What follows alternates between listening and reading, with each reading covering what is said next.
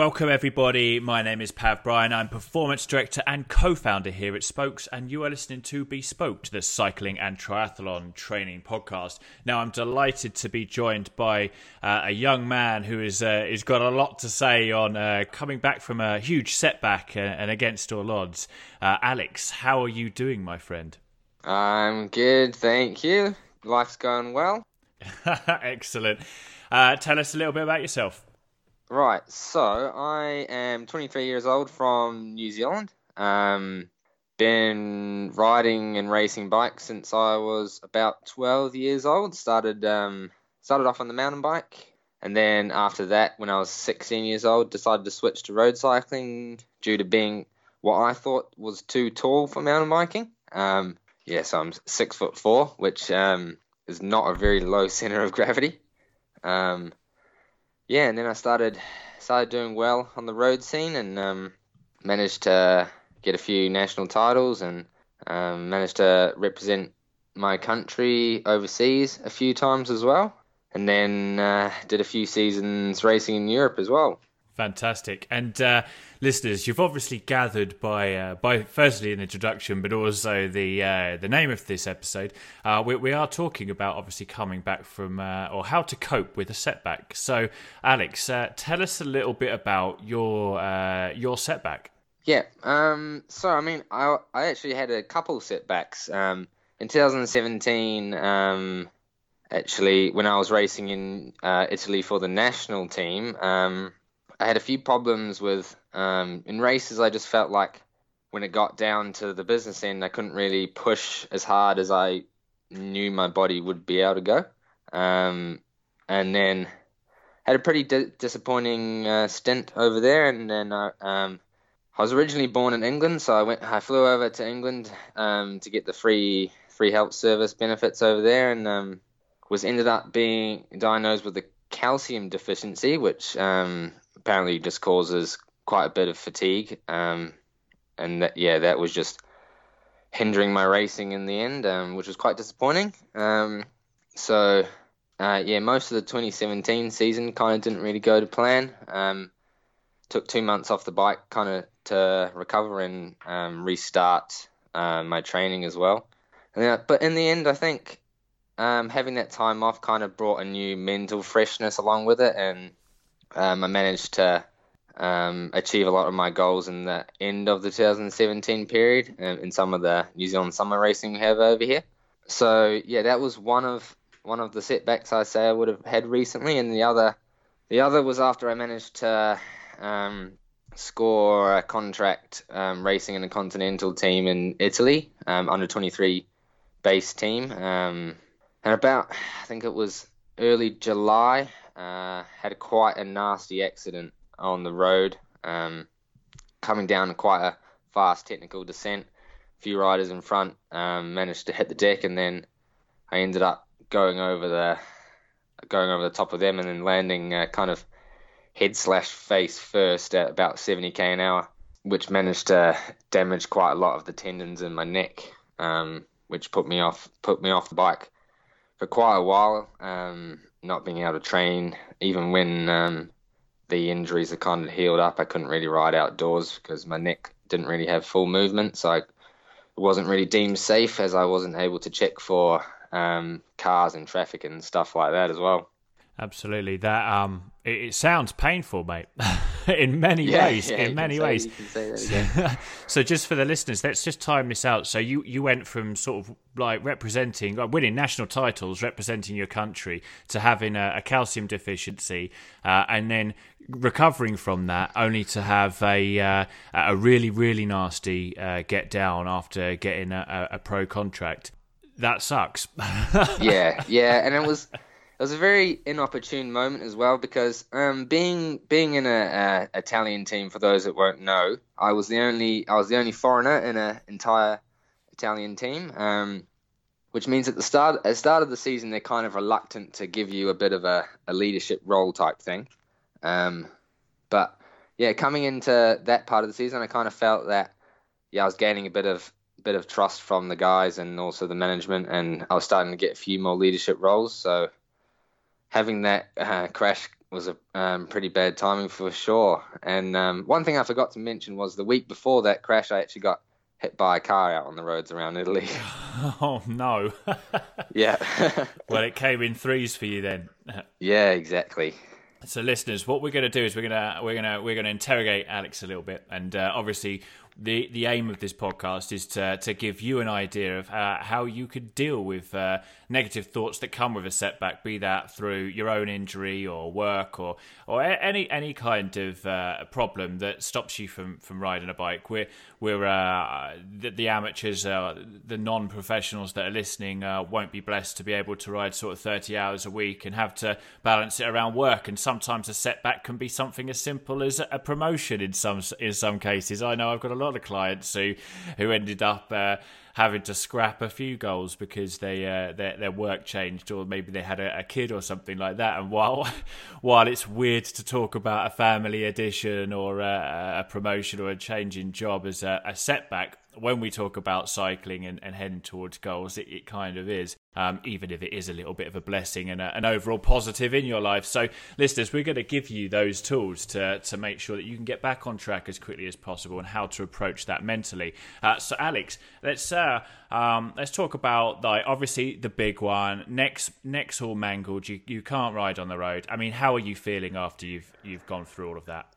Um, well, I was I was actually feeling um quite a bit homesick, as you can imagine, at that point. Um, having to spend a fair few hours in a remote Italian uh, hospital, um, kind of just contemplating what had happened and um, where I was, what was going to happen next, and um, yeah, there was a lot of things kind of running through my mind, whether um, whether like that was it for cycling or um, how how my body was going to heal up. Um, had pretty much the whole left hand side of my face was kind of ripped off, so I was also wondering how I was going to look after that as well, um, as you can quite imagine. Yeah. Um, so yeah, there was there was a yeah quite a lot of things going through my mind, all going a million miles an hour.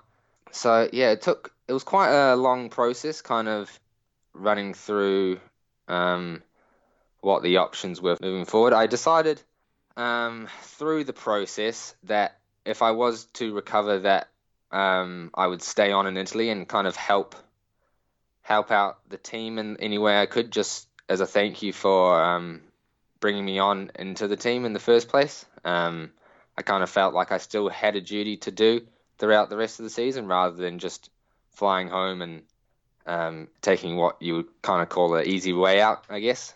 Um, so yeah, that was kind of the initial thoughts I had um, through the whole ordeal. That's pretty impressive, really, man. I mean, I, I don't think anyone would have blamed you for going home. I mean, your career's potentially in tatters mm. there. I mean, you just had this massive crash. I mean, I, I think we can all empathise with you when you're, you're, probably sat in a hospital bed, um, and I presume it wasn't like it. It was more than a couple of days, was it? Was it quite a while? Um, yeah, I had to stay uh, overnight for the um, with the crash. Um, yeah. Luckily, it wasn't too lengthy of a stay. Um, so yeah, I kind of did most of my healing back at the um, the team house uh, okay. in Italy, um, just being checked over by the staff on the team and stuff like that as well. Was there a language barrier at all? Uh, yes. Um, luckily, uh, in the modern age, a lot of Italians do learn English through school. Um, so it wasn't as hard as it might have been maybe 10 years um, prior to that. And I, I studied enough um, Italian to be able to kind of understand what people were telling me. Um, not enough that I could have a confident conversation, but enough that um, yeah, I could kind of follow directions and give simple answers back as well. Fantastic. Yeah, I mean that, that, again though that showing just how how strong you are as a as a person here to be able to to be in like as you say like you were obviously homesick but you were able to push through that do do what you thought was right for the team and uh, mm-hmm. and even come through like the the obvious other challenges of there being a language barrier. Uh, I, I mean, how long were you off the bike in total? Um, I actually started. I think I started riding again maybe two weeks after the um, crash. Uh, so I was yeah purely indoor trainer based um, due to not much mobility in my neck. Um, so I just started, yeah, um, started just doing easy rides, trying to build back into it. Um, we had we had like a little cellar in the uh, um, Italian villa that I was staying in, so had the indoor trainer set up with with Zwift going, and yeah, that was kind of the only way I um, was able to get some fitness um, back as well. Absolutely, and uh, so uh, I, I, guess I guess how much performance, if you could quantify that, how much performance did you lose because of the the, the crash? Uh, I think having two weeks off um, wasn't too bad. Like that's just that would just be an end of season rest for a lot of cyclists. Um, of course, your your base um, fitness level is going to drop quite a bit, so it takes a while to to build up base fitness. You still you still do maintain quite a bit of upper end power. Um, so uh, yeah, your, your threshold per se wouldn't really drop as much, but your overall race fitness really takes a dive as well. So I mean, you'd probably look at maybe around a 15% decrease in fitness. Yeah, it's quite a chunk, isn't it? When you think about it, yeah. It is. It's. It, I mean, if, if we if we reverse that, and for the listeners who who might not think that's as big as it sounds, imagine trying to put fifteen percent more. I mean, even if we just talk about FTP as a just to make it visual. Yeah. Um, imagine trying to go out and how long it would take you to add fifteen percent onto that. I mean, for some people who have been training a while, that's that's never going to happen. So mm-hmm. it's it's quite it's quite a, a big thing to have to to train that back. And you've obviously done it. So tell us a little bit about what you're doing right now. Yeah, so so now um, I'll start with kind of how things worked out with the indoor training as I was doing as I was doing the lonely rides in the Italian cellar. Um, luckily for me, around the same time as the accident, the uh, the Zwift Academy was um, starting up, so that's where uh, professional under 23 contractors offered with the what was the Dimension Data under 23 team. Um, so you have under 23 riders from all around the world hopping on their indoor trainers on Zwift, um, doing workouts and power testing, and then um, the top 10 uh, riders are chosen to advance through the semi-finals, and then the top three get to join the Dimension Data professional world tour team at their training camp, and then those three riders are kind of put through the paces, and then a, fi- a final rider is chosen to win um, that contract. So I kind of spent around four weeks kind of knocking off the um, qualification workouts and um, sort of yeah working towards that as a goal. Um, in my mind, I, I saw it as kind of like a way out um, um, and something to think about as well, um, so that I wouldn't really have those negative thoughts building up as I had a goal that I could kind of work towards. so yeah, now from that, I I finished uh, second in that competition, and now looking looking back, I'm kind of glad I didn't win. Um, just the way that life's kind of unfolded for me. Now I managed I managed to join the world's first professional Zwift racing team. So I've been doing that since the start of 2019, and um, yeah, it's been going really well for me and my team, and I'm yeah enjoying that a lot at the moment. Congratulations. Uh, it's really good to, to hear that turnaround. Um, so, uh, how long did it take you from, let's just say, from, from the point at which you were sort of training a bit more frequently again to yep. to get to uh, your your pro contract with the uh, with the Zwift uh, team? Um, so I think I would have been. So the crash was about early July. I would have been back on the bike. Um, proper fitness probably two months after that. So we're looking in September, early September. Um, the final of the Zwift Academy was mid October, I believe. Uh, I I felt like I had decent um, decent fitness recovered by then, um, especially uh, in like high power intervals, which is what Zwift kind of specializes in for as a training platform. You can't.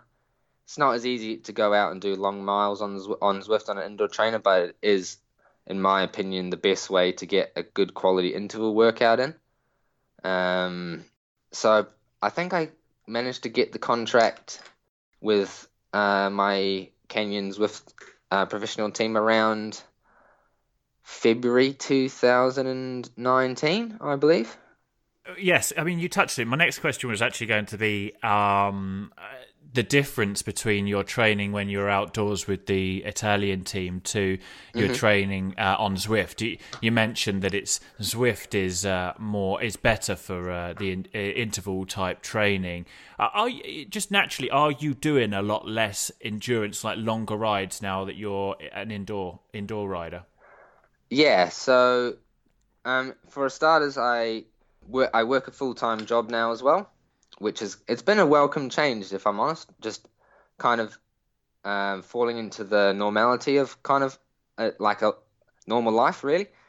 Um, so I don't really have the time available to do the longer rides. Uh, but then again, even when I even when I did uh, have the availability to do those longer rides, I was kind of really my longest ride would probably be around three hours if I was lucky. Um, because with the racing I was doing on Zwift, the races are generally only around one hour, so you don't need that um, super high base fitness that you'd need on the road with races kind of topping out around that six hour mark. So there wasn't really any need to um, do those longer rides, which um, has also been a welcome change, not being kind of fatigued 24 7. Absolutely. And and uh, has your nutrition changed at all since uh, between the two? Um, not not really initially. I guess you would eat less. Um, you're not eating as much on the bike as you would in a obviously a six hour training ride. Um, and you you you don't feel you. I don't really feel as hungry as I did after I'd come back from obviously a, a really long ride. And an interesting change I made three months ago was actually I went vegan three months ago, and I'm still still um, kind of um, persevering with that at the moment as well, which has kind of changed things up a bit for me as well. Well, fantastic. That's good to hear. How have you found your recovery and everything since you you you've gone vegan? Yeah, I mean, I did already eat quite healthily um, as a performance athlete. You know, I'd always look at getting in the right amount of proteins, carbs, and those um, vitamins from your vegetables and stuff like mm. that. So I guess it probably wouldn't be as big as a ch- big of a change as you would notice with someone who might have been not on the best kind of nutrition already, and then the vegan diet kind of forces you um, to get those essential nutrients in, um, as you don't really have any other options. Like um, you can't have, for example, like a piece, a cake from a dairy or a pie or something like that, for example. Mm-hmm. So yeah, I mean, I found I found that my weight actually stays a lot more stable since I've changed, and it is kind of a little bit lower as well while maintaining the same amount of power. I wouldn't say I've noticed a, a significant increase in like recovery or anything like that. Um, but yeah, the main difference I've kind of noticed was just that yeah stability in the weight um, fluctuations and kind of just a little bit lower in my body weight as well, which is very important for Zwift racing. So I'm happy with that. Fantastic. And at your level, there's no weight doping, right? No, you have to you have to record yourself, um, video, video record yourself weighing weighing in and everything like that. So it's all yeah, everyone has to be legit. Fantastic. Well, that's the way it should be, though, right? Yeah, yeah. There's um, definitely been a push in the in the last month or so um, for everyone just to be fully tra- transparent in that way. Yeah, and uh, listeners, if you're interested in a, a, vegan diet or a vegan lifestyle, or even just becoming more plant based, we've actually got a, uh, a good few blogs on the Spokes website and uh, at least one podcast episode if you search back through our Podbean Vault. Uh, so that's uh, uh, all available via the spokes.fit website. So yeah, um, Alex, we're, we're obviously a big fan of that, and it's good to it's good to hear that you were already um, already sort of filling your body with the the right micronutrients that you need, and you, mm-hmm. you get so often from from plants. So. Um, I, I, guess that we're moving this on so we can start to really give some uh, meaningful advice to to the listeners. Um, yeah, my one of my biggest uh, as a coach, one of the things I see a lot is I have uh, clients who come to me and maybe they've had a big injury, they've had a crash, or they've even they've had, started a new job or had a, a, baby and they've taken a significant amount of time off the bike in some cases, mm-hmm. like uh, and really starting from scratch. Now, a lot of those people, the biggest challenge as a coach is to get them to do less because all they yeah. want to do is go out and do a lot more. Now, what did you do to make sure that you weren't rushing back uh, after your after your accident?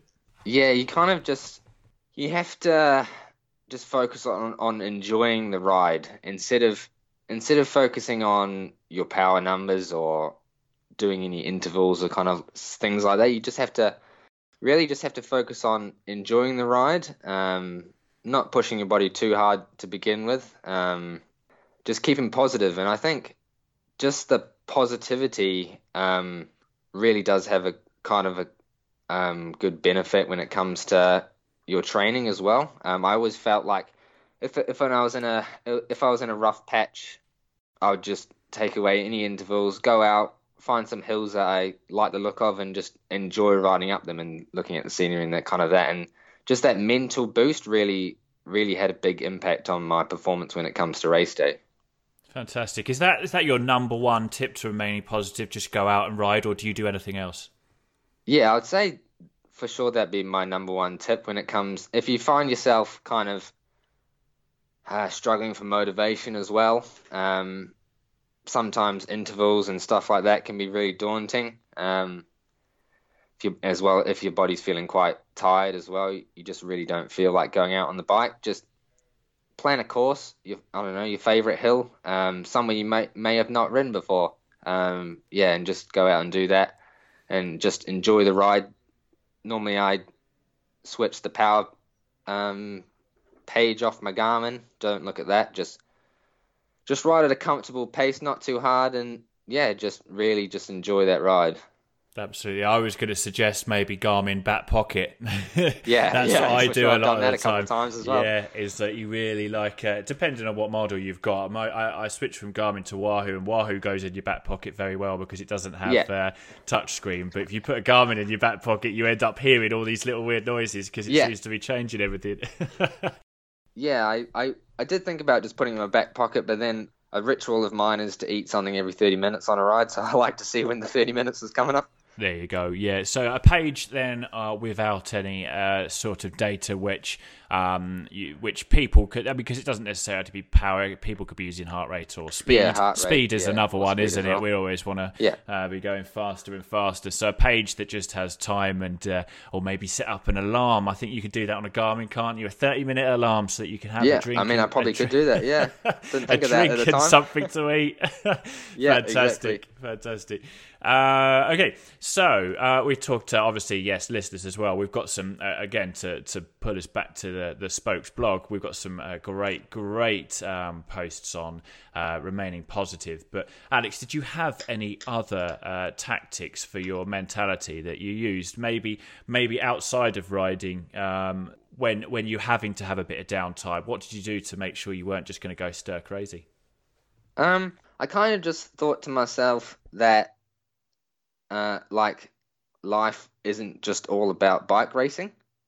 Um, I know at the time as a as a young rider, especially um, when you're trying to make a professional and that type of stuff, it just feels like all you have to do is ride your bike, and that's the only thing that matters in life. But I kind of took the positivity and finding that like I would be okay if, if if I didn't make it as a professional cyclist. If this was like the point where kind of my career turned, that you know, it would I would be fine in any anyway. Um, and th- that definitely helped me along the road, um, just to keep my keep my mindset um, positive and yeah, just a fresh look on life, I guess. Absolutely. Were you ever? Uh, did you did you ever sort of worry about where you were or how how good you were or did you just focus more on like your next step in terms of like uh, it, it, didn't really matter where or what happened. It was kind of this is where you want to be um, and then it's the kind of the next session that that gets you there. Yeah i think if if you have a strong goal um, in mind um, you you you're kind of taking every day at a time and not focusing um, on the whole picture and how you might have to get there. Um, especially if you're coming back from an injury or um, you are in the, in the midst of having time off due to injuries and stuff like that. Yeah, you just kind of just take each day as it comes and focus on what you can do in that day um, to achieve what you want in life, I guess. Yeah, absolutely. Great advice there, mate. And um, so let's uh, give the listeners some top tips uh, for for anyone who's suffered a setback. Um, what do you think? What be your number one tip to do? So let's just say if you if you had somebody um, and uh, and they said to you, "Hey, Alex, I, I had a massive accident yesterday. I'm in hospital. Uh, what what's the number one thing you tell them to do?" Um, yeah, just no matter how bad they are feeling about it, that it's it's not really the end of the world, you know. Um, that sometimes good things come out of bad situations. Um, maybe you, a lot of people come back stronger after injuries. Um, yeah, you just have to.